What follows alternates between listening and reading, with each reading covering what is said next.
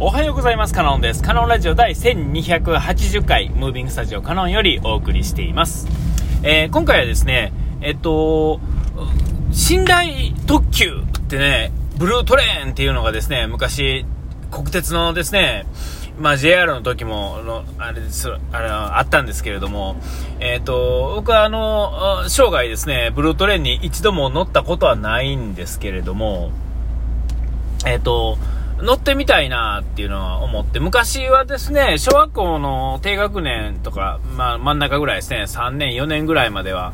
えー、めちゃめちゃ電車が好きでしたから、ただ、僕がですね、住んでたところの最寄り駅がですね、私鉄の近鉄のですね、奈良駅やったんですよね。で、JR ってなかなか用事がないというかですね、JR の奈良駅ってですね、あの、よっぽどあの、その、沿線にですね、住んでなければですね、えっ、ー、と、ちょっと用事がないっていうんですかね、大阪出るにも京都出るにもですね、まあまあ不便なあとこなんですよ。えー、で、近鉄奈良駅が近所にあるってことは、それはもう迷わず近鉄を使うわけですよね。えー、大阪に出るのはですね、40分足らずでですね、もう大体出ていきますから、難波の方までね、40分、50分もあったらですね、あれです。京都行くのでも45分ですね。その当時ね。えー、で、行けましたから、えー、JR 使うとですね、まあ余裕で1時間以上かかってたっていうんですかね、遠回りなんですよね。えー、これはもう致し方ないわけですけれども、でですね、まあそんなんでですね、あんまり JR っていうのは、ほんあの、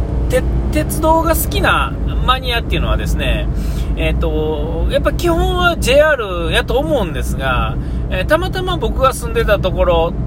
とのと、あと僕がですね、まあ、あの、家がですね、あの、お店やってたので、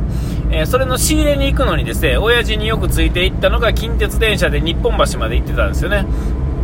えー、あそこの黒門市場っていうところの、まあ、魚屋さんとかですね、なんとかっていうかね、うちの店は食べ物屋さんでしたから、そこにちょっと仕入れに行くのについて行ってたから、余計にこう近鉄電車っていうのはもう僕にとってはもうですね、切っても切れない関係というかですね、えーと、その幼き頃の鉄道の思い出といえばあ近鉄電車やったんですよ。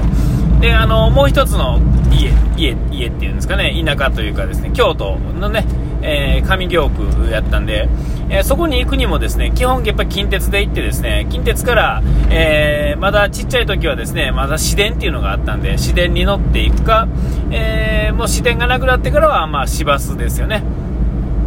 それに乗ってまあ行くっていうんですかね、えー、その当時206っていう、まあ、系統か、まあ、50番っていうね、えー、系統の方でですねちょっと上京区の方まで行ってでそこにあったんですよね。でまあそんなんでですねまあとにかくですね近鉄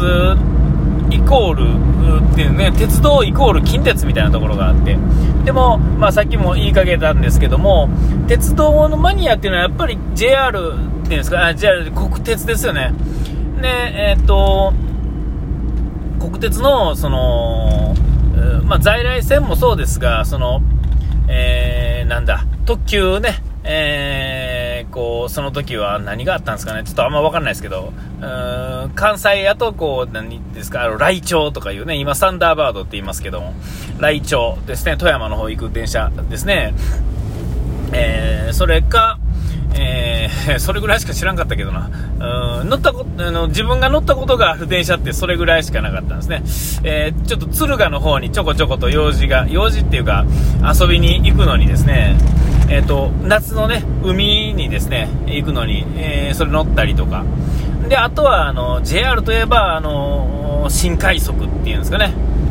えっていうのがあってですね、えー、昔からですね京都、大阪間っていうのはですね、まあ、29分とかで走ってたわけですよ、今も昔もね、えー、電車は全然違いますけどね、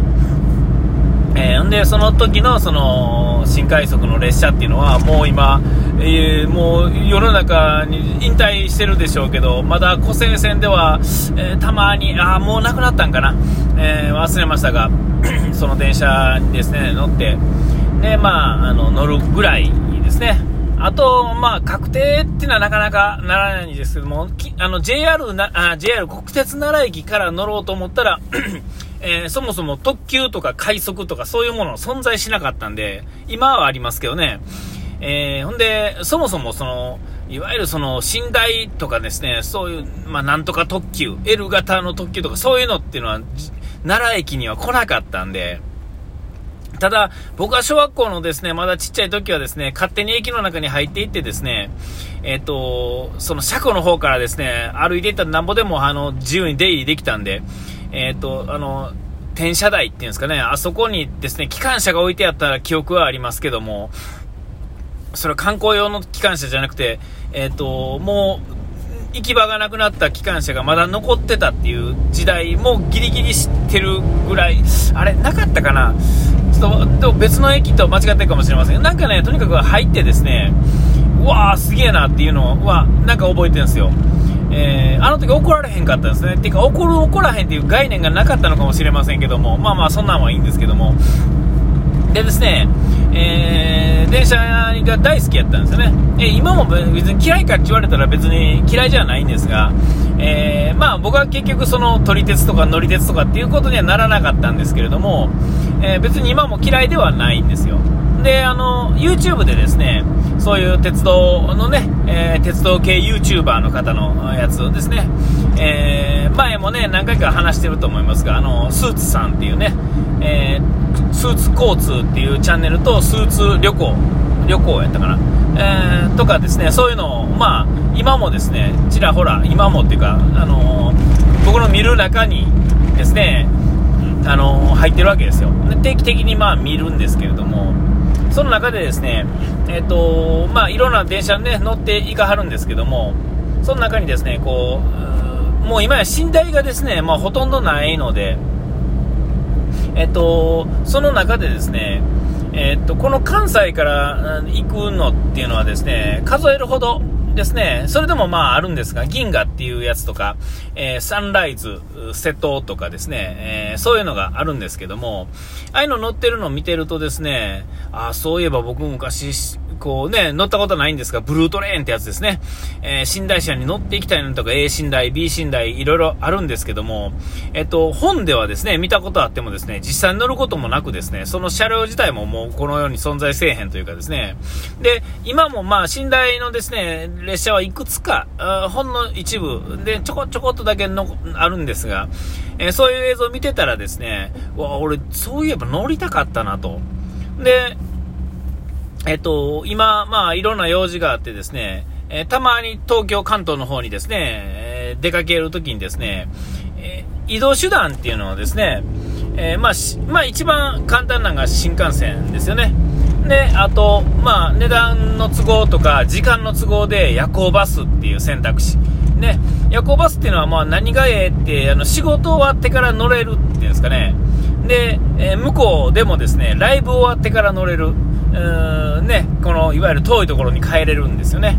えー、これが新幹線やとですね、やっぱり最終がですね、東京からやとですね、9時20分ぐらいの最終が12時ぐらいに京都駅着くっていうのが、えー、多分最後やと思うんですけども、えー、その逆もしっかりですね、えそれぐらいの時間に乗れ飛び乗れへんかったらですね、もうどないもならんわけですよ。ね、ほんならですね、こう、仕事終わりでも乗れへんし、ライブ終わりでも乗れないっていうんですかね、ライブがですね、ほんまに気使ってくれてですね、5時ぐらいから始まったらですね、まあ、乗れんこともないんですけども、それもやってる会場にもよりますけどね、えー、乗れないわけですから、ほんならまあ夜行バスになるかと、まあ値段も安いし、まあええよね、みたいなね、えー、ゆっくりも行けるし、ね、現地でもちょっとこうご飯食べる時間もあるし、みたいなね、バスの便にもよりますけども、まあ夜行バスね、早うても9時ぐらいからですかね、10時、11時、12時過ぎ、ですね、1時前ぐらいまで出発みたいなのがあってですね、次の日の朝の8時とか9時ぐらいまでには、まあ、大体京都とか東京の間とかやと、まあ、間に合うわけですよね。えー、そんなんばっかりやってたんですけども、その中でですね、えっ、ー、と、あ、電車っていう選択肢あるかなみたいなね。ほんなら、あのー、まあ、サンライズっていうね、電車はですね、えー阪駅にですね、えー、12時ぐらい、12時半ぐらいでしたっけ、えー、に出てですね、えー、次の日の朝、東京駅に着くわけですよ。えー、それに、それも選択肢の中の一つやなと思ってね。で、まあ、調べたら、まあ、調べるまでもなくですね、えっと、大阪発ですが、あの、止まらないですよね、京都駅にね。前なんか別の電車で京都駅のってあったと思うんですけど、それ多分ね、あの、山陰の方行く電車、やと思うんですよね。ちょっとまだ全然調べきれてないんで、あれですが、ちょっとね、あのもうちょっと調べてですね、あればですね、ちょっとそれに乗ってですね、ちょっと高くついたとしてもですね、なんかこう、なんていうんですかね、ワクワクワクっていうんですかね、えー、で、面白いやろうし、で、もっと時間とね、あれがあったらで飛行機でも行ってみたいなと思うしね、いろんなまあルート、いろんなパターンでね、えー、お金と時間がちょっと必要ですけれども、それはなんて言ったって、えー、5000円ほどでですね、えー、行ける夜行バスっていうのにですね、えー、あと、何でしたら、4列シートでね、普通のシートでよければ、もっと4000円台とか、調子よかったら3000円台で、えー、行けるわけですから、えー、そう思ったらですね、まあ、値段のことはあるんですが、えー、やっぱり1回ね、えー、そういうのもね、え乗ってみたいなと思うし、あの前、あの去年の夏にですね、東京行った時にですね、あのブラッドこだまみたいなのがですね、プランっていうのがあって、えー、えー、と、こだまのですね、グリーン車乗ったらですね、えー、普通の、普通ので、普通にチケット取るよりも安く乗れるっていうのがあってですね、一回乗ってみたんですが、まあ、グリーン車乗るっていうことがですね、まあ、なんていうんですか、いつもな慣れ親しんだ新幹線とちょっと違う感じがですね、いいなと思ったしね、ちょっといろんなパターンでね、あなんかそう移動っていうのがね、楽しいんだろうなと思ってね、改めてちょっと思った次第でございました。お時間来ました。ここまでのネタはカノンでした。うがいてやらい忘れずに。ピース。